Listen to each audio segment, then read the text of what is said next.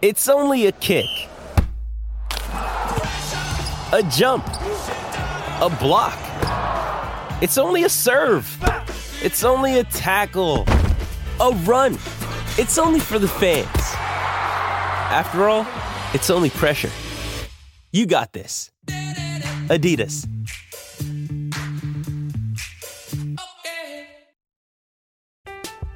I'm Alex Rodriguez. And I'm Jason Kelly. From Bloomberg, this is The Deal. Each week, you'll hear us in conversation with business icons. This show will explore deal making across sports, media, and entertainment. That is a harsh lesson in business. Sports is and, not uh, as simple you know, as bringing a bunch of big names together. I didn't want to do another stomp you out speech. It opened so, up so many more doors. The show is called The, the deal. deal. Listen to the deal. Listen to the deal on Spotify. With threats to our nation waiting around every corner, adaptability is more important than ever. When conditions change without notice, quick strategic thinking is crucial. And with obstacles consistently impending, determination is essential in overcoming them. It's this willingness, decisiveness, and resilience that sets Marines apart. With our fighting spirit, we don't just fight battles, we win them. Marines are the constant our nation counts on to fight the unknown. And through adaptable problem solving, we do just that. Learn more at marines.com. Hi, everybody, this is the Cricket Badger podcast. Each badger marks the track with its own scent. His black legs are short but very powerful for digging. The name badger probably comes from the French word bêcher, meaning digger.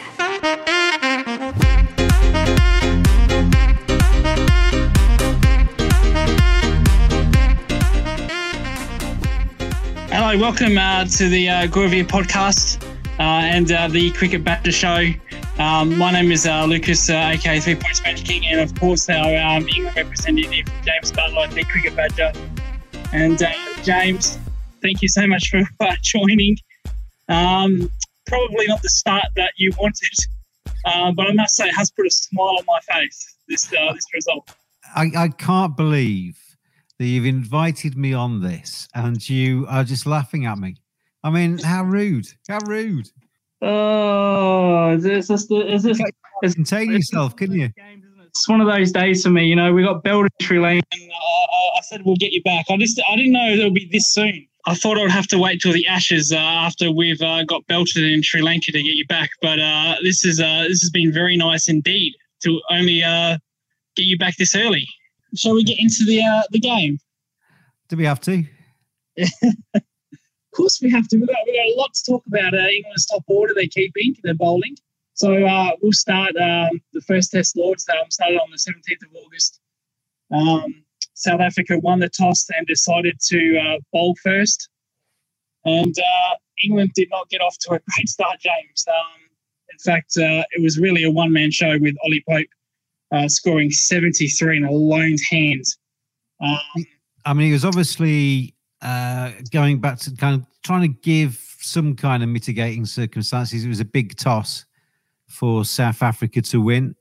Um, I think both sides, well, I know both sides would have opted to bowl first. And generally speaking, I tend to think that 99% of the time you win the toss, you bat first. But that was one of the one percenters. It was very much a, a cloud covered Lords. Um, there was a little bit of moisture, I think, around and definitely the right decision for Dean Elgar, as it proved, um, taking the the top order pretty cheaply, um, 55 for four when Jonny Bairstow fell. Um, as you mentioned, I think Ollie Pope um, can be quite proud of that innings of 73. Um, showing signs, he's not the finished article yet, but he's certainly showing signs of showing some aptitude for batting at number three in that order. But Rabada um, bowled beautifully, as you tend to find. I think he's right up there. I think my fab, my fab four. Um, yeah, we talk about the fab four for for batting quite a lot, but my fab four for bowling would be Bumrah, Cummins, uh, Shaheen Shah Afridi, and Rabada. And I think Rabada certainly isn't the last of those four either. I think you know you've certainly statistically um, he's as good as anybody. You know his strike rate is tremendous. Um, and he knows exactly what he was doing with that ball. And there was some concerns about his fitness prior to the test match, but you know, it was a big moment for South Africa when he he rocked up fit and ready to go. And taking fifer. I thought one of the one of my favourite moments of the Test match actually was at the end of the innings. He picked up the final wicket and he walked off and he did the little sign. I want to be on that honours board. Get me on that honours board because it's a big thing, isn't it, for any player to get themselves on the Lord's honours board. Absolutely. And Rabada was all smiles after taking a fifer and quite rightly deserves to be on there. And um, you know he's in good company on that honours board, and he's certainly not. Uh, you know he, he's not um, on there by accident. He's on there because he's a very good bowler.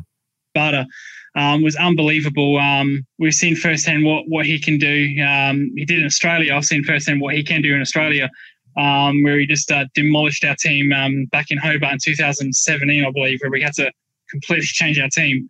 Um, no, he's a world class bowler. You mentioned him in the uh, the Fab Five and uh, or the Fab Four, whatever you want to call it. Uh, I absolutely agree 100 percent with that. Um, just completely bullied the openers. Um, Zach Crawley, Alex Lees, got rid of them and then cleaned up the tail, um, picked up five wicket haul, as he said, get my name on the leaders board. He will do that um, in a prestigious ground like Lords. Uh, absolutely fantastic, Rabada. Um, I've had I've had some doubt about Nortje. Think he slipped away um, as a weight.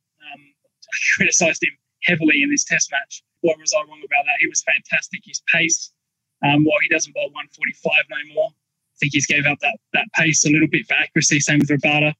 Um, remember Rabada used to bowl 145, sometimes 150. But Nortje was also superb uh, in that first innings, James, um, knocking out the uh, the middle order, Jonny Bairstow, Ben Frokes, uh, Ben Stokes. I thought Nortje was was just as potent uh, in that middle order as Rabada was on that top order. I, think I think in both innings as well. Um, the the wicket or the ball that he got Jonny Bairstow out with um, apparently was the the fastest wicket taking ball in Test cricket this this year, um, and he bowls rapid. You know, he's he's Yeah. he, he really Yeah. gets it down there 93, 94, 95 miles an hour, which is fast.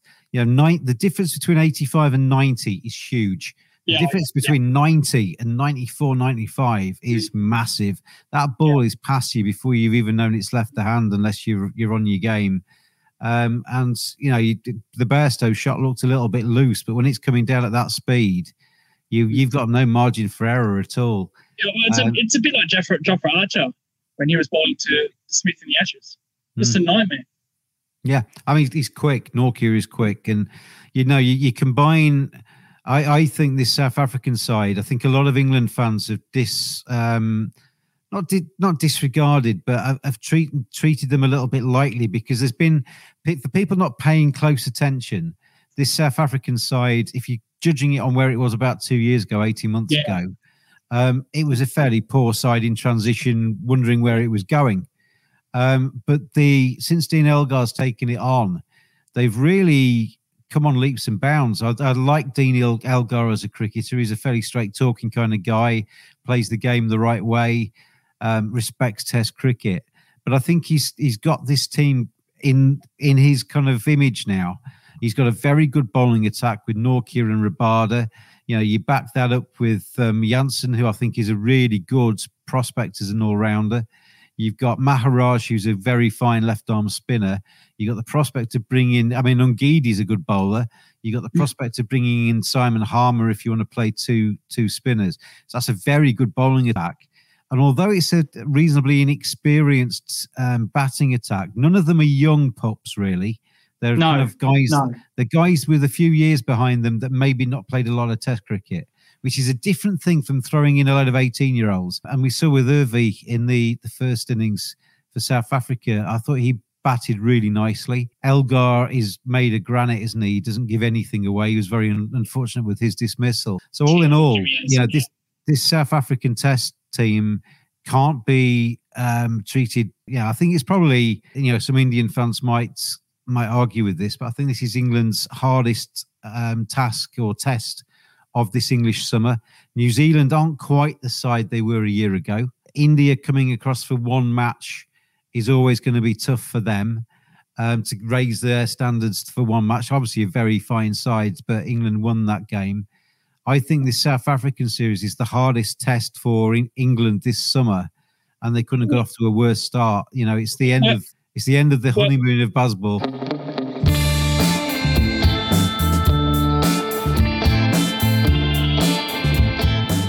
Badgers are furry creatures. 85% of women badgers think bad grooming is a major turn-off. 80% of women badgers think men should trim below the belt. 89% of men think good grooming is essential to their professional success. Don't just dismiss it out of hand. Get on there, manscaped.com. Check out their great range of male grooming accessories.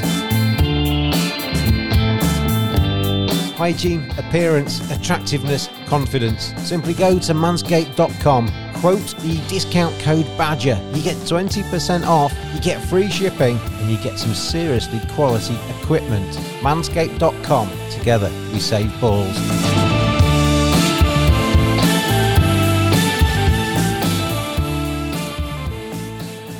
Well, to, to your point, South Africa, the informed side of, of, of the year. Mm. They beat India, they had a good result against New Zealand, uh, and they've come over here and they've they've won the first test. Um, so they are the informed team of of of, uh, of the ICC And as far as Test people- match cricket goes. a lot of people, I think, saw the game that South Africa played against the Lions ahead of the Test match at Lords, where Yeah, I did see that. Yeah, they, they got thumped. yeah, the Lions, yeah. you know, they got 400 odd. Lions racked up 600 odd, and then bowled out South Africa cheaply in the in the second Mm. dig. And but you you can't read anything, I don't think, into a into a warm up match. You know, South Yeah. Africa. Yeah, the, the whole purpose, the whole point of playing a warm up game is to warm yourself up because you're cold. And they use that match cleverly to get some overs into bowlers to, you know, get a bit of time in the middle and to to warm themselves up. And obviously came into Lords a little bit hotter as a result of that. Quick with SM said Rabada is, is, is a world class bowler, the best of the current South Africa lot. Agree with that. I absolutely agree, and I, I actually think he, you know, you can make an argument to say he's the best in the world. I mentioned the likes of Cummins and and Bumrah, Shaheen Shah Afridi. You can bring in Jimmy Anderson. Um, that you know, there's there's you know Hazlewood, Starc, a few others around the world. Naseem Shah for Pakistan's bowling rapid at the moment, but I think Bumrah's strike rate, Bumrah's consistency, Bumrah's um, ability to test anybody, he is right up there, right Yeah. up there. Going into South Africa's first innings, um, I want to. I'll go back to that that warm up game a little bit later because we're going to talk about a couple a couple of players from that game. Uh, going on to South Africa's uh, first innings, they got off to a really great start, James. Um, as you mentioned, the, um, Elgar, Samuel, You're cutting out a little bit, Lucas. You, where's your, is your microphone under your chin or something? Because you're cutting out a little bit. started very well with their first innings. Um, Dean Agar, uh, Elgar, sorry. Um, help me out with this pronunciation, James, the other opener. Uh, Erwee, I think. Erwee. Uh, Erwee made a 73. They all made starts. All I've got the scorecard here if anyone's while I'm looking at James. Every one of them made a start, James. Now they couldn't make that big hundred. Um, but it, it went to show that these batsmen dominated the bowling. Um, and it showed they made 326. The tail enders of Mahara- Maharaj, uh, Nortje made runs. So it was it was really a dominant display by South Africa, and, and at times very bizarre, poor bowling from England, especially especially Ben um, Ben Stokes. Um, I thought his bowling was a little bit poor at times. I think his captaincy was a little bit poor at times, bringing himself on and bowling short. I want to get into that a little bit later as well.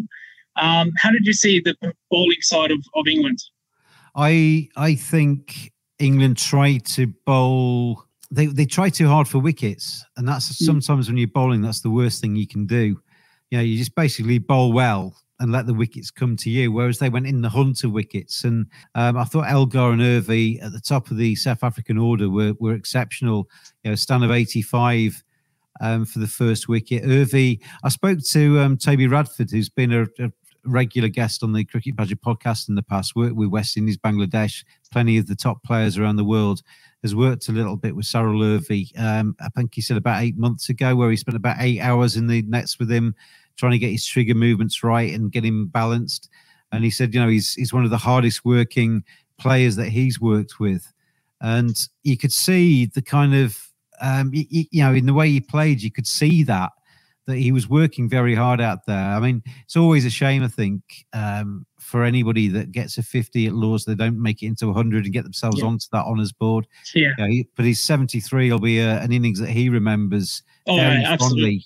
You know, particularly as he went on to win, you know, his team went on to win the match, you know, runs in a winning cause are always better, aren't they? And absolutely, um, yeah. Keegan Petersen, I think, is a very good player. Aidan Markram is a very good player. I hadn't actually realised until somebody said it in this uh, test match that Markram is actually a palindrome.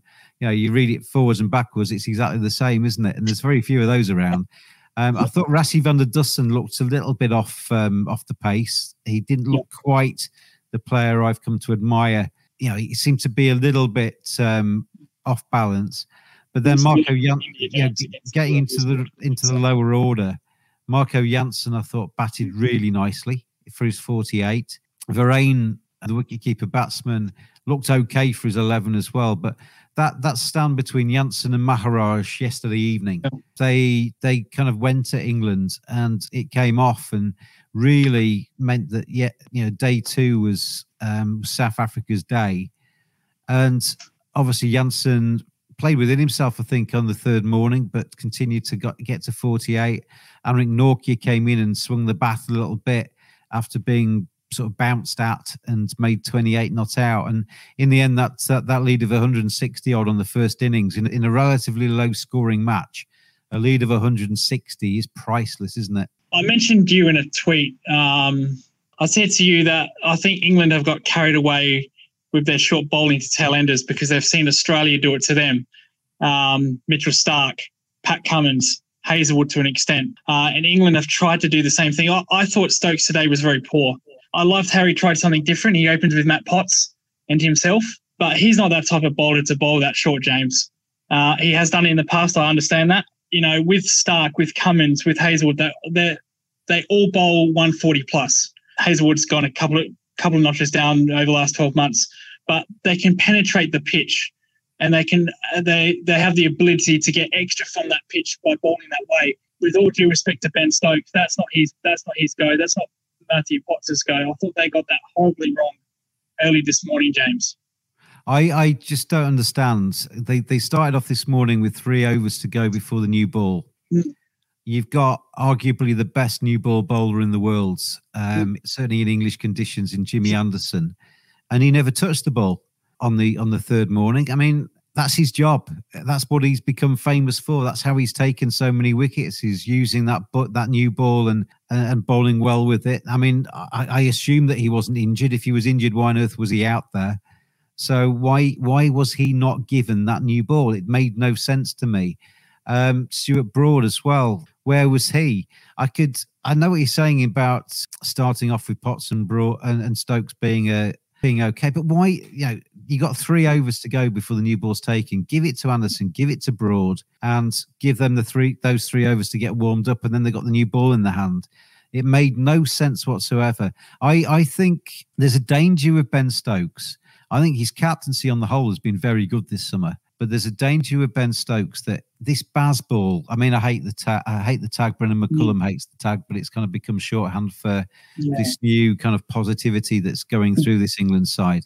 I can understand them wanting to do that, and I, I, I'm fine with positivity. You know, when you got a, a couple of choices in a match, you take the more aggressive option. That's fine. You can defend aggressively. There's no issue with that. I just think Ben Stokes is going too far with it. He's trying to almost show the rest of the England team, this is how we're going to play. I'm going to be ultra aggressive with the ball. I'm going to be ultra aggressive with the bat. And it's not quite working for him. He's a better player than that.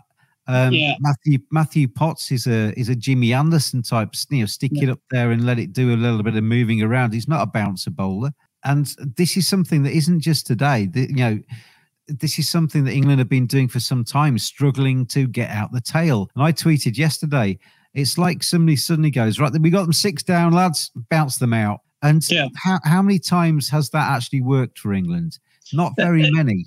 How many times has it actually backfired against England when the likes yeah, of a bomber or something gets in and suddenly starts yeah. swinging and ends up taking the match away from them? They they have no clue, in my opinion, how to bowl at tail enders. Yeah, and and it's been this is a long-standing thing for England. This isn't just and, you know this this summer. And that, and that's why I mentioned to you that they've they've probably seen Australia do it to them. As I said, not let's take out Starc Cummins and Hazlewood, but previous previous Ashes years um, with Mitchell Johnson Brett Lee, and they've they've said to me, in my opinion, that they've gone by that. Well, Australia did it to us, so let's do it to other opposition. And like I said, they don't have the penetrating bowlers to do that. I, I the two that, bowlers that they can do that with is not playing. That's Jofra Archer and um, Mark Wood. Yeah, I mean Stokes has got a good bouncer. Don't yeah, there's no issue with that. Stokes has got a good bouncer, but when every single ball is short, yeah, um, I think it devalues the bouncer. Yeah. When you get it right, they're ready for it. You know, the, the whole point surely is that you bowl you bowl a good line and length, you get it top of off stump, you try and get a few to go away, you try and get one to nip back in, and then you bowl a bouncer as a surprise delivery. Mm. Um, to kind of suddenly um, get one up the nose of a of a tail ender, and they don't like it short, but they they can get they can set themselves when every ball is short. Whereas when it's a surprise delivery and there's one or two in an over, then that makes it a different kind of kettle of fish. And I just think England they, they've got this kind of one trick pony kind of thing. I also don't like the fields they set either. When you get a, a you know a batter in Jansen this morning, he's never scored a Test match fifty. That 48 is his highest score in Test cricket. His mm. previous best was, I think, 38 not out and yet they are treating him as if he's Viv Richards. They're setting the field back yeah. and they're attacking the other player. Now, Jansen, early doors on the third morning when he's having to start again, is as susceptible to a good ball as any of the tail enders are. And if it's a good, you know, I, I, tweeted it the other day. If it's a good ball to Dean Elgar or a top order batsman, it's an even better ball to Anrich Nortje or one of yeah. the lower order batsmen. You basically bowl your best balls and then throw in a bouncer every now and again to surprise them. All of this kind of funky fields and, and bowling bouncers as if that's good. All right, we're going to be aggressive. We're going to get in their faces. It fails as many times as it works, or probably fails more times than it works. Like you said, after when they brought Broad back into the attack, he pitched it up, and guess what, James? Mm. He hmm. got the two wickets. I know it's not rocket science, is it? Yeah. So it's it's extraordinary extraordinary that they did that, and I don't get it, Lucas. Yeah. Um, well, I mean, you just I, mentioned it, James. That, that, that, it doesn't work. It's never worked. No. So I, why are they consistently doing it? I, I, saw Joe Root sort of tongue in cheek at one stage in an interview. I think it was just after his mm. captaincy ended, or might have been just before. You know, we've never really known how to bowl at tail enders. He admitted that. I watch a lot of cricket, and I'm thinking this is wrong. This doesn't make sense. That's garbage. There are there are some good cricket brains in that England dressing room who have played a lot of cricket and know how the game works. Why is nobody saying this isn't right? This is just not you know, use the bouncer as a surprise tactic. Maybe have one or two overs of just bounce, bounce, bounce if you want to. But as a general rule of thumb, let's just bowl good balls at tail enders and get them out. You are listening to the Cricket Badger podcast. Hey, it's Kaley Cuoco for Priceline. Ready to go to your happy place for a happy price? Well, why didn't you say so? Just download the Priceline app right now and save up to 60% on hotels. So, whether it's Cousin Kevin's Kazoo concert in Kansas City, go Kevin, or Becky's Bachelorette Bash in Bermuda, you never have to miss a trip ever again. So, download the Priceline app today. Your savings are waiting. Go to your happy place for a happy price. Go to your happy price, Priceline the England second innings actually started a good, James. Um, I think they hit a partnership of uh, 20. That's, that seems to be like a uh, 100 these days for English cricket. This, this, analysis of England's second innings is not going to take long, is it? Because the innings didn't. It's not. Um, this time, um, Maharaj was fantastic. Didn't oh, I don't think he bowled a single over in that fir- in the first innings. Not a single over. And then he comes on in the second innings and caused absolutely havoc. Um, he, didn't, he, didn't, get a, he didn't get a huge amount of turn though, Lucas. You know the, the ball that got um, Zach Crawley. I mean, what the hell's he doing? I mean, we could talk about Zach Crawley for ten hours. We could do a ten hour yeah. podcast on Zach Crawley, but you know if you if you're going to be sweeping the spinner, you don't sweep it off middle stump. You sweep it when it's outside off. We, uh, you know, Alex Lees aimed a few sweeps at him a little, you know, around about the same time, but at least he chose the right line. So when he missed it or when it hit his pad, he's outside the line of off stump. Crawley's trying to sweep off middle peg. Um, that's probably the first time Zach Crawley's faced a spinner for a long time because he's never got through the new ball quick, you know, far enough to actually get on against the spin. So I, I just didn't get the choice of shot. And it just strikes me that Zach Crawley is scrambled at the moment. His head's all over the place. I think with Zach Crawley, it's time to put him out of his misery. it's yeah. getting to it's getting beyond the stage where this is about loyalty. I saw Paul Collingwood's quotes um, where he says, "We don't want Zach to be consistent. We want him to just produce those match-winning innings every now and again, kind of thing." And you're thinking, well, he is consistent. He's consistently poor And the I don't doubt that the lad's got talent. I don't doubt that the lad No. could come that he could come back in a in a in another period of English cricket and actually probably play another 50 test matches. Um he's got that he's got that in his locker. But his first class record doesn't scream I'm a test match player. His test rec- record certainly doesn't scream that I'm a test match player.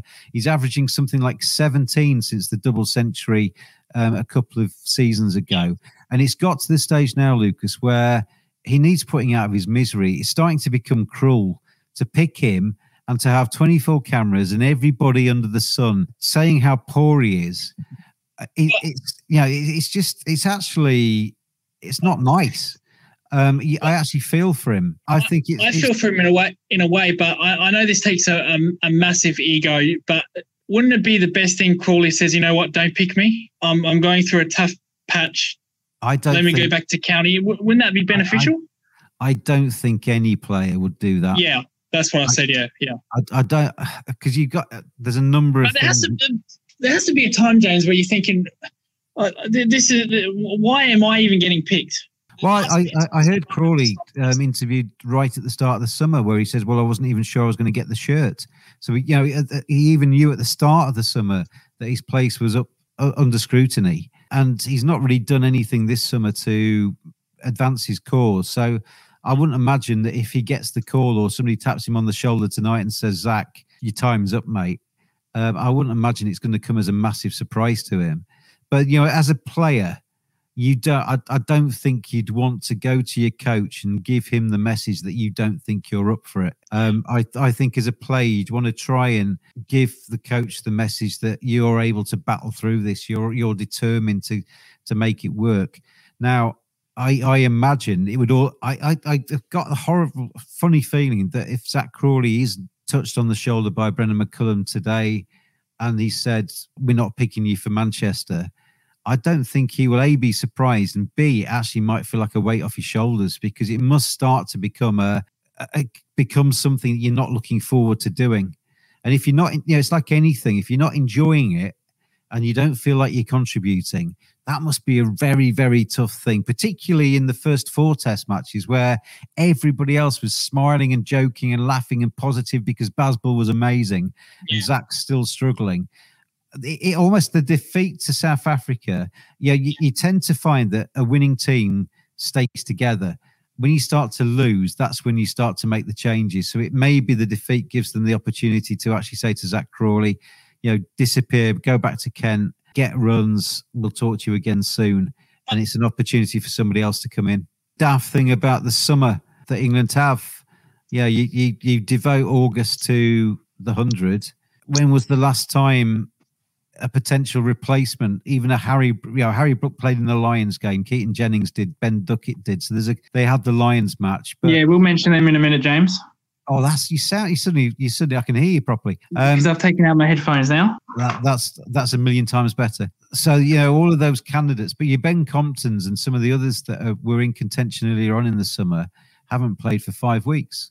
So yeah, you you, you you've got to get a a domestic schedule that at least you know hmm. supports the test series so that you've got the potential to go to a county and say right we're going to take him because he's just scored 200 against lancashire or whatever there's there's nobody doing that because they're not playing Yeah, I agree 100% what you said. You know, Australia have the same problem when India absolutely torched us. We couldn't rely, rely back on other players because they weren't playing Sheffield Shield. They were playing the Big Bash. So I think that's a problem everywhere, not just in England.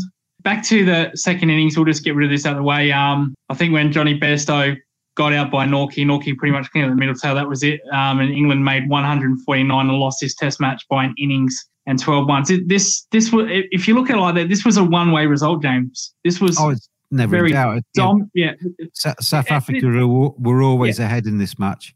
And Um, if it wasn't if it wasn't for rain, James, this could have been a two day test. I I think even with the rain, it, it might just have scraped into day three. But it, yeah, it's we're kind of nit, we're nitpicking a little bit. But to be honest, I mean, one of- one of the um, one of the biggest days of the sporting calendar in the UK is day, um, Saturday at the Lord's Test match Mm. um, in in August, and for that not to be for them not even to get any play on Saturday is a big blow for you know, the, the ECB, for the MCC, and, and for the Lord's grounds. Um, they'll have sold a lot of tickets for Saturday at the Test match, and uh, yeah, so that that isn't good um, for for those bodies and and for anybody you know wanting to see a good Test match because it has been very one-sided. I mean, I'll, I'll just finish on in terms of the second innings. You could Go see ahead. the you could see the celebrations when they got Joe Root's wicket, Jonny Bairstow's Yeah. wicket. Yeah. Um, South Mm. Africans aren't daft. Dean Elgar's been asked a Mm. lot about Bazball and he's kind of shrugged it off. I've seen a few people say, well, why does he keep talking about it? He's obsessed. Well, he's, he's talking about it because journalists are asking about him about it. So he answers the Mm. question and then gets accused of being obsessed. But the, um, yeah, the, the South Africans will have been watching, they'll have looked at the four test matches that England have played this summer and seen um, some of the fantastic days that England have had um, so far in 2022. And I quite liked Elgar's response. You know, we're not fussed by it. You know, we, we're good enough to beat them. Um, I get, I thought that gave out a good message. Um, but they they will have known how important Root and Bairstow have been. Because if you, I mean, I've said to you before, if You you, did. go I was going to bring this up. Yeah. if you go back Go through those four test matches and you Yeah. take Joe Root and Jonny Bairstow out of Mm. those scorecards, Yeah. England would have been battered in each of those four test matches. Yeah. They'd have lost by a long way. It was Mm. Bairstow, it was um, Root's 100 at Lords, it was Bairstow's 100 at Trent Bridge, it was Root and Bairstow at Headingley, um, Bairstow again in the uh, in the in the test against India. Without Bairstow and Root, the two Yorkies, there was nobody else backing them up. They did it almost single-handedly in those final innings. And at Lords, in this this test match against South Africa, both failed in both innings, and there was And- nobody else. Nobody else stood up to take their place. Well, that, that's what I'm going to bring up exactly right. There, you know, you cannot rely on the same guy doing it over and over. This was Australia's problem three, four years ago. They're relying on Steve Smith. They're relying on David Warner to bail them out every single innings, Well, and even- they just couldn't do it. Bradman, even Viv Richards, Yeah. the very, very best that have ever played the game, have And- off games. Yeah. and and we'll, and we'll get into this, but it, it's up to the top order, the the the, the, the front three, Root and Bairstow, but at four and five. It's up to the front three to take pressure away from them in case they do fail, and they're they're not is a- James. this, you know, is a, this is a long-standing problem in English cricket. You know, the top three for England have been the uh, the, this, the talking point for probably five years easily. Well, we, as we, we can talk about Zach Crawley and Ollie Pope, and and no, I'm not going to do that. What I will do is, who would you replace those front? Well, well I'll just give you this. You, you say stay or go. Um, Zach Crawley. Go. Who would you replace Zach Crawley with? Would you go? Let, let's go back to that Lions game. Would you get a Ben Duckett in? Would you get a Compton in? Would you get a Harry Brooks in? I think I'll tell you what I think they're going to do, and I'll tell you what I would do. Yeah. I think what I think what England will do is they will call up Harry Brook and they will play Harry Brook as an opener at Old Trafford um, in replace of Zach Crawley. That's if they drop Zach Crawley, and that that's not guaranteed because he seems to have uh, the negatives on the few people. I think. Um, okay. But um, what I would do, I, I would I would be concerned about that. I am a big big fan of Harry Brook. I think he should. be He's not an opener though, is he, James? he started well. He started at Yorkshire as an opener. Didn't score many runs. Yeah. And um, the reason he's batting at five is because obviously he didn't actually succeed as an opener. He's a better player than that now. And obviously, in the last 18 months, he's been phenomenal um, for Yorkshire and for the Lions against South Africa and what have you. So there's no doubt he's got talent. No doubt what, you know, at all. Whether he is equipped, though, to face Rabada, Nortje, and Ngidi with the new ball It's very tough. is is a totally different. I mean, if he is fantastic, Eng- England have got a keeper, but Yeah. um, I don't know if he is or not. And I think it's a little bit unfair. Yeah, the, it used to be. You'd, even if it was an opener, you'd you'd play them at six or seven, get them a few games, and then maybe move them up, as they did with Ollie Pope. But to throw Harry Brook in for his debut Test match against this very good South African attack, he's Mm. asking a lot of him. He's asking an awful lot of him. What would you uh, stay or go, Alex Lees? I'd keep Lees for a bit longer. I mean, Lees has Okay. benefited from the fact that um, Crawley's been so poor. It has papered over his deficiencies a little bit because people have been, you know, the spotlight's been on Crawley rather than Lees. I do think there's a little bit more to Lees though. Um, he does seem to be able to bat longer. He does seem to to be able to get through some tough periods. Um, Again, but he was better in this second innings in this but match. it- but he needs a score. There's no doubt Yeah. about it. You know, he's he's he's he's okay, but he's certainly not nailed his place down. But I'd I'd persevere. I'd give him the rest of this summer. Okay, uh, Ollie Pope. Ollie Pope stays. Okay. No, Um, I, don't, I don't think Ollie Pope's um, position's up for debate. I think uh, it, the the first innings in this Test match against a very good attack when their tails were up and England were falling apart, he stayed there. Um, that's what your number three is supposed to do. He did his job. Do you think he's too inconsistent though? One day he can have a good innings, next a horrible innings, which we saw today. I think, uh, to be honest, I think if you're batting in the top three, you're going to be inconsistent. Uh, I, I think oh. he's I, th- he's done a lot better in that number three berth than I thought he would do. Okay. Um, I'll mention this player. We haven't talked about him much, but I will. Um, Ben Foakes. I wanted to talk about him today because I've seen a Yep. few people suggest there should be two changes for Old Trafford. They suggest that you know, and again, you know, maybe this is the way to get Harry Brook in, is to give Bairstow the gloves, move him to seven, Yes. Yeah. and to bring in Brook at five. But, and it's a big but, I think Foakes is a tremendous player. I think he's the best keeper that England have. Yeah. And I would be really sad if I mean, I, don't get me wrong. He's not nailed his place down, and he's not he's not been the best in the world, and he's not he's not screamed "pick me, pick me, pick me" from the top of the uh, the Eiffel Tower. But I mean, why he'd be in the Eiffel Tower, I don't know. But the um, I but I think he's you know after after the weight that he's had, he's a tremendous keeper. I, I'd love to see him get a few more Test matches, but I can see why people are saying it. Uh, I'd be sad if Foakes disappears. But if you're going to give Bear, I mean, Bairstow wants the gloves. I, I just hope there's a number of things in this. I'd, I'd, I'd be really disappointed for Ben Foakes, but nobody's owed an England Test shirt, and he maybe hasn't done enough. I would worry that we it would be the start of messing Jonny Bairstow around again because he's he's been Mm. messed around in the past. You know, he, he suddenly got in at number five uh, has been told you've got to run in this position, and we've seen this summer what he's done in that position. You suddenly move him down to number seven and give him the gloves back. Do you st- and then all of a sudden he has a, a bad couple of test matches. You know, if if you're going to do that, if you're going to do that with Jonny Bairstow, and you're going to move him to number seven and give him the gloves back, don't pile on when he drops a catch.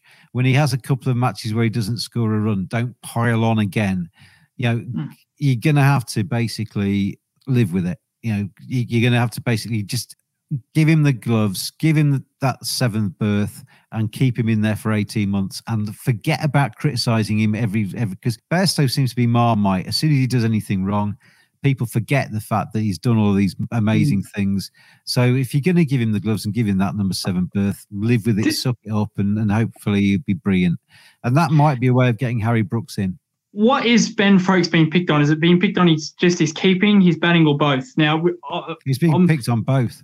because I know Alec, Alec, I keep mentioning Australian players, you know, and this is England, but Alex Carey has only been picked for his keeping. He gets smashed because he can't bat, you know, he's not the greatest batter, but his keeping is really good. That's why he's picked for. Is, is this the same with Foakes, or he is in there so he can contribute with the bat? I mean, Foakes, his average is 40 in mm. first class cricket. You know, he's not an mm. idiot. Yeah.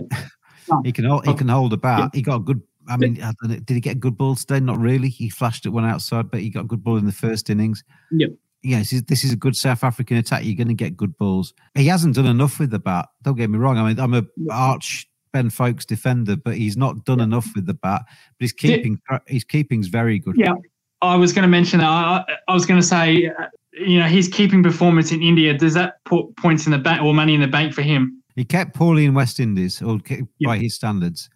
But I think I think the Ben Foakes' biggest issue. He makes some very difficult takes look so easy. Nobody Yes. realizes how difficult they are. Like You in know, India, yeah. Yeah, that you know, standing up, say, um, where the ball pops up a little bit. You put Jos Buttler behind the sticks, it will hit him on the left shoulder, and it will be it will bounce away for for runs, and his gloves will get nowhere near it. Ben Foakes will just take it up here, mm. gather it in, whip the bails off. Everybody thinks, "Oh, good take," but mm. they'll just move on and forget about it. Yeah. Uh, you know, sometimes you almost need to see the same delivery with a different keeper to actually realize just how good Ben Foakes can be at times. His glove work is exceptional. Um, And the people that are watching live on the, and watching uh, listening to audio, I was actually shaking my head when James was uh, mentioning Josh Buttler. Even I don't want him back in the English team. I don't want England to suffer that much. Um, I mean, I'm, not knocking Josh Buttler. He's a terrific bloke, and his his white ball record is superb. Oh yeah, yeah, and, he- yeah. and he's and he's a credit to England in that regard. But he's not a Test player. Well, you- well, well. I'll rephrase that. You can play him in next year's Ashes. I wouldn't mind that. That that would be good. oh well, well I, I, in the run up to the last Ashes series, I was told when I said that they should drop they should drop Jos from the team. What are you talking about? In- Australia was scared of him. Why are Australia scared of Jos Buttler in the Test arena? Because he's when has he ever actually done anything to make anybody scared in the Test arena? Stick him in coloured clothing against the white ball. Everybody should be scared. Oh yeah, no. Well, I'll do. I, I will. I will give you that one. He's one of probably the, the top three best batsmen in the world. He's the, if he's not the number best. one. he's the best white ball batter in the world at the moment. I'm Alex Rodriguez. And I'm Jason Kelly. From Bloomberg, this is The Deal. Each week, you'll hear us in conversation with business icons. This show will explore deal making across sports, media, and entertainment. And that is a harsh lesson in business. Sports is not as simple as bringing a bunch of big names together. I didn't want to do another stomp you out speech. It opened up so many more doors. The show is called The Deal. Listen to The Deal. Listen to the deal on Spotify. Um, stay or go, Stuart Broad. Do you know what? Stuart Broad's interesting. I Mm. don't think if everybody was fit, I don't think, and I've said this for the last 18 months. Yeah. Um, I think Stuart Broad has benefited quite a lot from the fact that all of the other bowlers have gone down injured, or many of them have. Yeah. I don't. I don't think I- I've seen a decline in Stuart Broad. He's don't get me wrong. He's still a very good bowler, you know, and he's 38 now, whatever it is, 37, and um, still running in and and doing doing what he does. But I don't think he's the Stuart Broad of three, four years ago. And I have seen a decline in his in his ability to look really threatening. You know, he still picks up wickets and he still does his Yeah, job and yeah. he still um, still tries a hundred percent. Um, so I'm absolutely, you know, this isn't a criticism of Stuart Broad, but old Father Time catches up with everybody um, in a sporting environment. Except if you're James Anderson. Well, he'll catch up with him.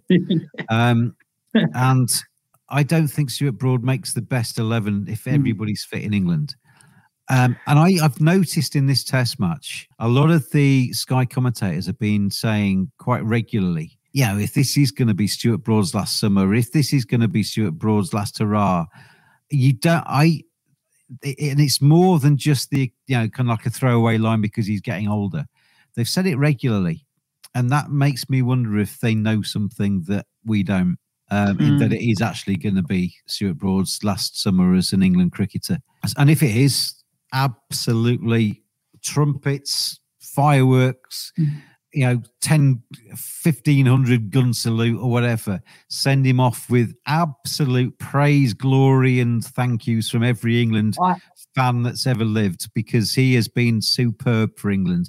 You know, he, I- in this test match, yeah. he brought up his 100th wicket at Lords. Yes, yes, Um, yeah, yeah. And you know, he's been incredible. But I, th- Mm. I start. I'm starting to wonder if we're getting to the past tense stage now with Stuart Broad, not the current tense. Well, mo- moving moving ahead, I think England after this series they don't play any more home series until Australia.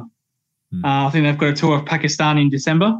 Yeah. So they probably won't play Anderson. They probably won't play Broad. They'll probably pick two spinners. Would it be more likely that James Anderson and Stuart Broad will wait until the Ashes then then retire? If um, if you go by recent scorecards in Pakistan, playing three or two or three spinners isn't necessarily the right way to go. No. Um, yeah, I know. it's Yeah, actually- no, it's, it's not. actually been the pace bowlers that have done Yeah. as much damage, Um, at least as yeah. much damage. But England will Well, take. well, so well more the reverse the reverse uh, swing bowlers like Starc Yeah. who caused havoc in Pakistan. So, but but what England will do, I mean, it's probably made for. They want to get Mark Wood fit for that series, I think. Oh yeah, Um, absolutely, yeah. But um, what England will do is take probably three or four spinners in the squad and probably play three of them because that's what England do. It's just kind of like colour by numbers kind of stuff, isn't it? Mm. Um, but um, but yeah, I mean, it would almost be stupid to take Stuart Broad there because why? Why would you? Um, And if that is the case, then by the time they come to next summer, I mean, the other the other thing with Stuart Broad is, I mean, I might I might be a million miles off off off the mark with this, but um, no, go ahead. We just want your opinion, James. he's get he's getting married. Um, Hmm. I'm sure there's going to be little the pitter patter of little broads around at some stage Yes. as well. He's got interest outside the game. A, a chair in the Sky commentary box is waiting with his his name on it. It's not like he's he's not short of things to do. Um, Mm. Once you know, because some some players um, fear retirement because they think, "Blimey, um, how do I fill the day? How am I going to earn a living?" Stuart Broad has got no shortage of options. So Mm. it's. I don't think it's a. I don't think it's a particularly scary transition for a Stuart Yeah. Broad. Whereas for some other players, it might be. Um, so we, um, Same we'll- with James Anderson, James Anderson as well. but Jimmy, Jimmy, I think will go on. I, I you know, forget Really, age- after the Ashes. I don't know about after the Ashes because Oh, okay. yeah, I, I think with with Jimmy, you monitor him almost month by month, see how Yep. he rocks up. But at the moment, he looks as fit as he's ever looked. He's bowling as well as he's ever bowled, and Yeah. um, so why would you be thinking about retirement? I don't think he would the way he's uh, he's been bowling. I, I looked at I looked at some averages of his bowling since he's past 35. I think he averages something like 22, 23. That's That's, unbelievable. That's unbelievable. He's, I mean, Glenn McGrath was similar, wasn't he? That Glenn McGrath's Yeah, he was. Yeah, yeah. Uh, and there's, but he, didn't, he didn't go as long as James Anderson though. no, but there are parallels between the Yeah. two. Um, Oh yeah, absolutely. Yeah. And you know, and you can you can quite easily say both of them in the same breath because they are two genuine greats of Yeah. the game. I mean, I, I, I often said to you on here that we should just burn Broad and Anderson into our retinas because they Mm. are in the same way that I try to with Shane Warne and Tendulkar and Yeah. you know, oh yeah. and- some of the biggest names, you know, names that people will be No, talking absolutely. about in cricket in 60, 70, 100, 200 years time. They're, Yeah, when they're both Hall of Fame legends. yeah. Yeah, they're both Hall Whoever's of Fame. doing, whoever's doing podcast, radio, and TV in 100 years, if hopefully cricket and test matches are still alive and kicking, uh, they will be talking about Jimmy Anderson. They will be talking about Stuart Broad. They will be talking about Glenn McGrath and all the, all the Mm. you know, Warren and what have you. And uh, it's, it's an absolute honour as a cricket fan to be Mm. watching these guys doing what they do. And, you know, long may we remember them. Uh, absolutely, indeed. Um, back to the game. Um, I did want to mention um, Ben Stokes and his captaincy. Now he he's been picked. He's kind of really the fourth, fifth bowler, really. So you got your openers, then your first change bowlers. You know, Ben Stokes bowled 18 overs. That's not something a number. F- we've had previous chats about this, but that's that's not a number four bowler bowls. 18 overs. The reason I mention this is that Jack Leach only bowled 14. Now, my point is, do you do you keep if Jack Leach is only going to bowl certain amount of overs, why pick him? Why would you go with a another fast bowler like a Robinson who actually came back, played against Notts, uh, and took 12 wickets in a game? I, I think it's a really good point, and I, I, I it's, it's bizarre because I've thought for the for the probably the majority of the rest of the summer that Ben Stokes has underbowled himself, and he looked in pain. You know, in, in that um. South African innings, he was limping, he was hobbling, he was grimacing. You know, at, at times when he ran in, it seemed that his left leg, because it's his left knee that seems to be causing him the problems. The one that you you know you put all your weight through. Yeah. Um, he slipped like Mark Wood slips, but he slipped when his leg gave way underneath him rather than actually slipping. Do you see what I mean? It's kind of the knee didn't seem to, the knee kind of Mm. gave way on him. So there's obviously an issue there. Ben Stokes is the sort of person that would run in with one arm hanging Yeah. off and one one leg hanging Yeah. Mm. off because if you told him to bowl, it's England, he will do it. it Well, he did it with Joe Root when it was Yeah. impossible to take the ball off his hand. but this this is where you know this is where Brendon McCullum needs to actually sit him down, I think, and say, look, you're you're more used to me actually being out out there on the pitch. I don't want you injured for six months. You know, because there is a there is a danger that you know if you've got a problematic knee that needs an operation, you're going to be out for you know however long. That's Yeah. not what you need when you've just been No. appointed England's uh, Test cricket captain and Yeah. you got a World T20 around the corner and whatever else. Yeah, So, even like- if it's even if it's just a simple clean out, that's still that's still a, a couple a couple of months.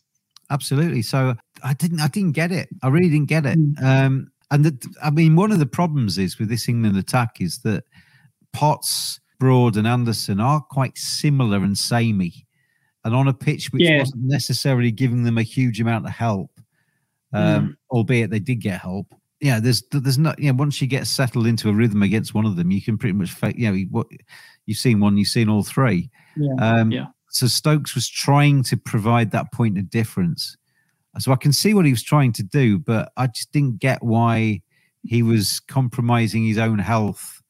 Um, well, I do get it because he wants to give everything Yeah. to the team, Well- but I, I don't want you to give your legs, Ben. I don't want to give you. No. Don't want you to give your career and be out Well- for twelve months. Well, take well take out his madness of short pitch bowling. I thought he was he, I thought he was pretty good with the ball. He bowled well, Picked yeah, yeah. yeah. Um, I, I mean, I, I, I think I mean he's a very good bowler when he when he Yeah, oh, yeah. When Yeah. he gets in sync, he's a very good bowler. He's a genuine test all rounder. But yeah, I, I Oh, absolutely, no doubt. I couldn't see this. There was one spell he bowled where I thought, right, that's him done. And every over, I thought that's him done. He just kept bowling and bowling Yeah. and bowling. I'm thinking, where are you going with this? Because ultimately, the only thing you're doing here, you're not taking wickets. The only thing you're doing here is potentially really damaging yourself. Yeah. Yeah. Well, well, as you said, you know, the new ball, the new ball came, and he was still bowling with it. Why would you not have, as you just said, put in the hands of the, the two best opening um, You've Jimmy combinations? Anderson Yeah. in England. Jimmy Anderson, new ball, England. What are you doing? That's his job. Um, That's what he yeah. does. I didn't. I, I like the idea. I thought, well, he's not going to go to them, but then he just, then like I said, it was a short pitch bowling after short, short pitch bowling. Um, how did you see I- Jack I, game? I did fear. I did fear with Ben Stokes. Um, He got a wicket early on. Well, no, yesterday with a short pitch ball, and it was a brute of a ball. It was a really good bouncer, and I thought, oh no. I thought, yeah, great, he's got a wicket, but I thought, oh no, that he's he's seen a wicket with a short ball. He's going to bowl just short balls now for the next for the rest of this series. Was that to Erwee? And, and to be, yeah, and Yep. to be fair, Yep. he didn't do. He, you know, he got his next wicket with the pitched up delivery, and he Yeah, didn't get LBW, carried- yeah. he didn't get carried away. Um, but he did. Then, then he came back this morning, and all he did was bowl short. Okay, captains these days, we don't know what uh, they're going to do next. Uh, how did you see Jack Leach's performance? I um, was surprised we didn't see more of him actually, because I thought yeah. when he, I thought considering he, he hasn't had much bowling recently, and spinners as much as anybody re- rely on rhythm and uh, and time in the middle and what have you. I thought he bowled as well as I've seen him bowl for quite a while. He came on, first ball landed on a line, just turned a little bit, and he was very tidy. Yeah, I, I thought he was he was okay. Um, well, he certainly didn't get blasted out of the attack Mm. like other batsmen have got to him um, previous um, series. But uh, He- I didn't look- I he thought didn't look- steady. He didn't look like Muralitharan, but he was um, Jack Leach at his But best. he, he, didn't- he didn't look out of place either. No. So, yeah, no, I thought I thought that's okay. Jacob, and I sent the Badger a message, and now I'm on the podcast with this jingle. If you would like to get in touch with the Cricket Badger podcast, then tweet at cricket underscore badger. Mother's Day is around the corner. Find the perfect gift for the mom in your life with a stunning piece of jewelry from Blue Nile. From timeless pearls to dazzling gemstones, Blue Nile has something she'll adore. Need it fast? Most items can ship overnight. Plus, enjoy guaranteed free shipping and returns. Don't miss our special Mother's Day deals. Save big on the season's most beautiful trends. For a limited time, get up to 50% off by going to BlueNile.com. That's BlueNile.com. So that was the uh, the first Test match at Lords. Uh, South Africa won by innings and twelve runs. We go to Manchester, I believe, James. hmm Starting What on will- Thursday next week. Thursday next week. Thank you for that because I don't have that actually in front of me. Um, there is a couple of days off because this was ended in three days. So, um, what what official changes would you make? Would you bring in Would you bring in Robinson? What What would you Um, do with the I- bowling? We've mentioned I, the batting. I might, I might bring? Robinson in for Potts. Um, I thought Yep. Potts' first spell in the South African innings was was quite poor by his standards, and he set a quite a high bar because he's come into the Test team and really played well.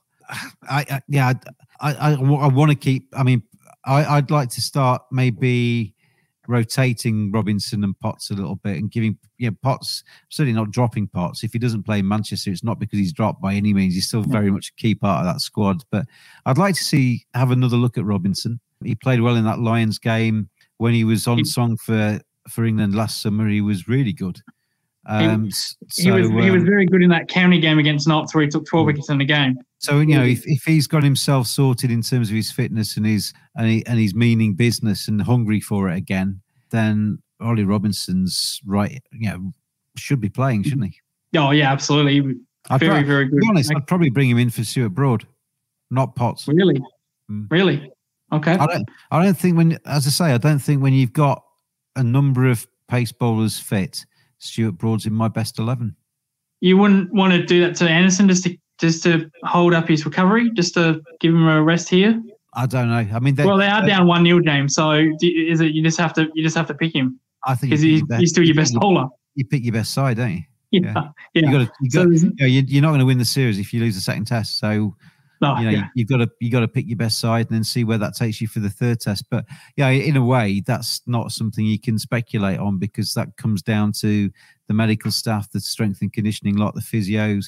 They'll report on how they rock up tomorrow and um, who's fit and raring to go and who's maybe carrying a niggle or maybe isn't quite right for Old Trafford because there's not a huge amount of time between the two test matches, despite the fact, as you said, they've got two extra days off than they were expecting. Yeah, next week. Any final thoughts, James, um, from this test or potentially the next test? I don't think this is a bad thing for England.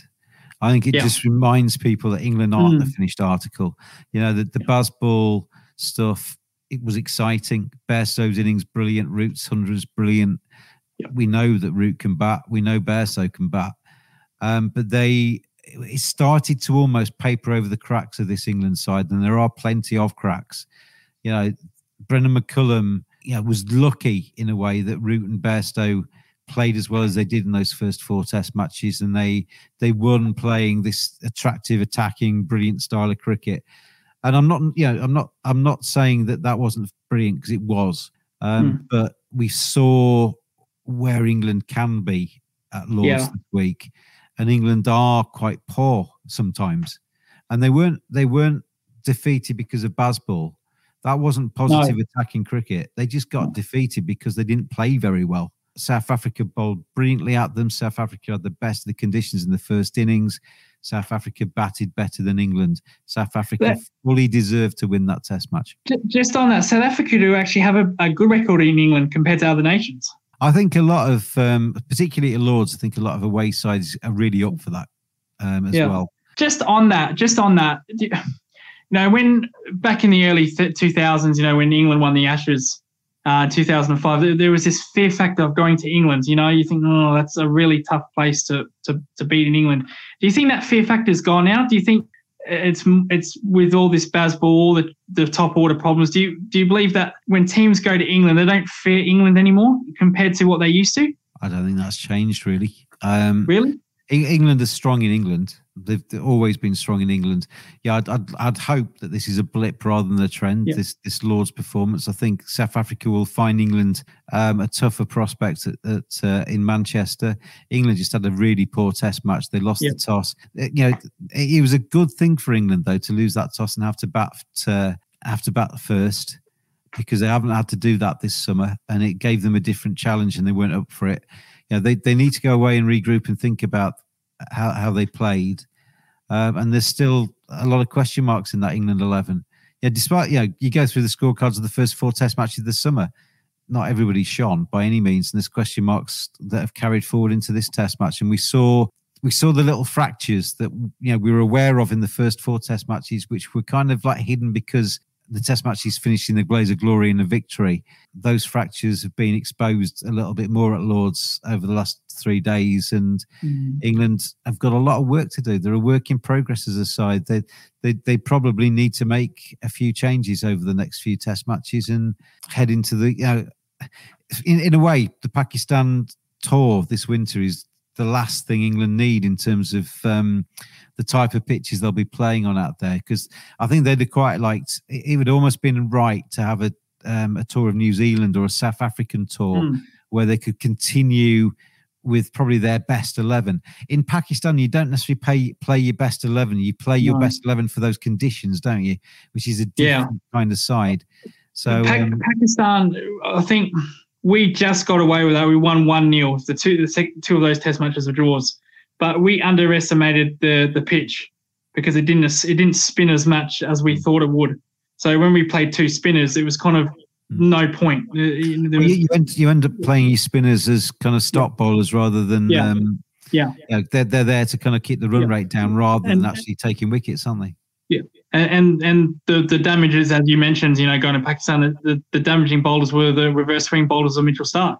He just ran completely right with his reverse swing in that third test. It's going. I'll tell you what, Um, Lucas. It's going to be obviously the next two Test matches will play a part in this, but it's going to be very interesting to see what side goes to Pakistan from England. Mm. England pick. Yeah, they, they seem to. Zach Crawley seems to be seen as the golden child, and whether they'll take him there, you know, do they take Keaton Jennings because Keaton Jennings has got a track record against spinners? Yeah, do they look elsewhere? Do they stick with the nucleus? I mean, the, what England, like every test team, what England are trying to do is get that kind of hardcore 14, 15 that is a regular pick and they yep. can then just kind of, you know, mix and match depending on the circumstances. But um, I think we'll see maybe a couple of, uh, ex, you know, picks from further I, afield. I don't, I don't want to take the Mickey out of you. I do love taking the Mickey out of you, especially when England lose. But this is a serious question. People might think I'm joking here.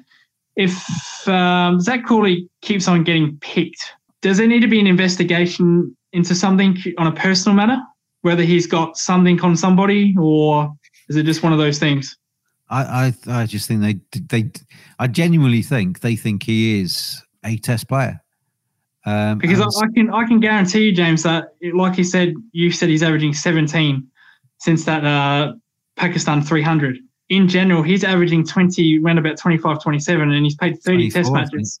24. Yeah, 24 and 30 test matches. No, no team around the world has an opener like that. No, they get dropped. I, I, I genuinely think though they actually yeah. think that he is They've seen that 267 on an albeit a flat track against Pakistan. He got a century against West Indies yeah. on a flat track. Um, you know, his big scores have been on flat tracks. Mm. That's that's another thing against him because you know it was reasonably easy. Even Jos Buttler got a Test match hundred at Old Trafford against Pakistan. So but I, I, but I genuinely think they see something in Zach Crawley where they think, well, if they if they can just get him right, if they could actually get him getting them off to a good start in Test matches, it would make an awful, you know, a big difference to England. Of course, it would. You know, if you get somebody that plays glorious cover drives and attacks and is is is busy, um, that's a that's a great thing to have as an opener. But he's just not doing it, is he? Um, and he, I get the no. impression that they're kind of sitting on the balcony watching through their hands almost thinking, come on, Zach, just get us a score so we can kind of stick with you. And he's not doing it at the moment. You know, two low scores in this match. Um, um, yeah, I, yeah. I, I, mean, I just think it's come to. I don't think it's the end of him as a test player. I actually like him, but I, you know, you, there's only so far you can take it. There's only so far you can take it, Lucas, before yeah, it, a becomes, as I said before, cruel, and it start. You know, you've got all well, of these. Had, this become a, me- a mental thing. This will hurt yeah. his well-being. You, you, can we don't want to see that. You can scar somebody with doing this. Yeah, yeah, absolutely. Yeah, and you can actually maybe take away a, a, potential comeback further down the line because they're so badly scarred by this experience. So you, mm. it, it, can become cruel.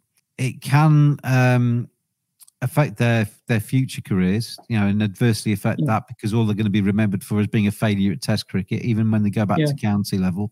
Uh, so I heard um, somebody talking, I think it was Atherton talking the other day about, um, you know, it's different when you go back to counties as a an England player. Beforehand, you could play for Kent reasonably anonymously. Um, mm You know, you, would only appear on the um, on the on the TV coverage, on the Sky Sports coverage, if yeah. you'd scored some runs. If you got out yeah. for naught, nobody would even notice. No. Whereas um, you go back as an England player. It was actually Vic Marks was talking about it. You go back as an England player Alastair Cook, I think, and Vic Marks were talking about it on, on Test Match Special. You, go back as an England player, you are part of the, the the, the report then because you are of interest. You know, and if you mm. fa- you only get three runs in the first innings and naught in the second, and you failed, it is Zach England Zach Crawley fails again for Kent. Well, well, it's on, well, it's on scoreboards on different grounds. Mm. So, so, but so, but you are you notice because you are an England player, and you're yeah exactly yeah. So I I I, yeah, I think it's I think it's tough on him. I really do, and I think it must be awful because your dream is to play yeah. for England. You've yeah, you know, that's what you've grown up wanting to do. You've got the shirt. You've had a little bit of success, and I, I emphasize the word a "little." Um, and uh, and it's not working for you. It's not quite happening. Your dreams are dying in front of your very eyes. I do yeah. think, though, I do think we sometimes over egg the pudding that playing for England isn't a be all and end all. Just being a happy person, an individual that enjoys life, is more important. Having sound mental health, having a good family around you. You know, going back to Kent, playing for Kent isn't the worst thing in the world. No. You know, most people who who, um, who play cricket um, with any aspirations would probably take a career playing county cricket for Kent as being very satisfying and fulfilling. So it's not like it's a bad safety net to drop back to mm. be with your mates at Kent and to play for mm. them isn't the worst thing in the world. And Yeah. he has he's only young. He's got time on his side. He has got the ability to come again and to make a test career in the future. If he goes away for I know six months, two years, three years, four years, whatever, and suddenly cracks it and comes back with bang, bang, bang, 100, 100, 100, mm. then he can come again. There's no reason why not. I'll, I'll be careful with this question. If you don't answer, that's fine. But do, do you think he's okay mentally right now? He's at a good place. No idea, mate. Okay. I don't Right, know. He, um, looks like he looks like he's smiling and happy, but you know he wouldn't Yep. be hu- he wouldn't be human Yeah. if it was if, if it was not Yeah, affecting of him. yeah. I tweeted about it being cruel and stuff, and I put and Andrea Bocelli, you know, the opera singer, a YouTube video of him. Time to say Oh. goodbye. And somebody came back. I don't know if you're aware of the English band the Communards, um, and because they had a song. Oh, you never can say goodbye. um, and um, it almost feels like that. It almost feels like the England selectors never can say goodbye, but it is Bocelli time. It is time to say goodbye, I'm afraid, or say at least say au revoir. Anyway, James, thank you so much uh, for coming on the show, and we will see you at the end of the uh, test number two. Hopefully, for your sake, England can win. Oh, Lucas, Lucas, Lucas, you always have this kind of thing. You have this perception of me that I am driven emotionally by England winning and or, or you know and devastated if they lose. I'm not at all. I want to see good cricket. I want to see the best teams Mm. win. I want to see Rabada scheming in and bowling well and entertaining me. I want to see their batsmen fighting and playing proper Test cricket. They out muscled and out Test cricketed England uh, at Lords. I'd love to see Bairstow and Rooty and a few of the others get runs at Old Trafford. But if South Africa turn out to be the best team in this series and play the better cricket, they deserve to win it.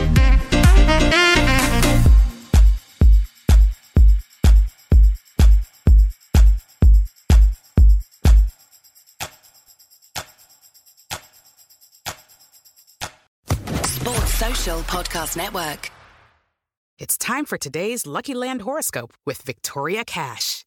Life's gotten mundane, so shake up the daily routine and be adventurous with a trip to Lucky Land. You know what they say your chance to win starts with a spin. So go to luckylandslots.com to play over 100 social casino style games for free for your chance to redeem some serious prizes. Get lucky today at luckylandslots.com. Available to players in the U.S., excluding Washington and Michigan. No purchase necessary. VGW Group, void where prohibited by law. 18 plus terms and conditions apply.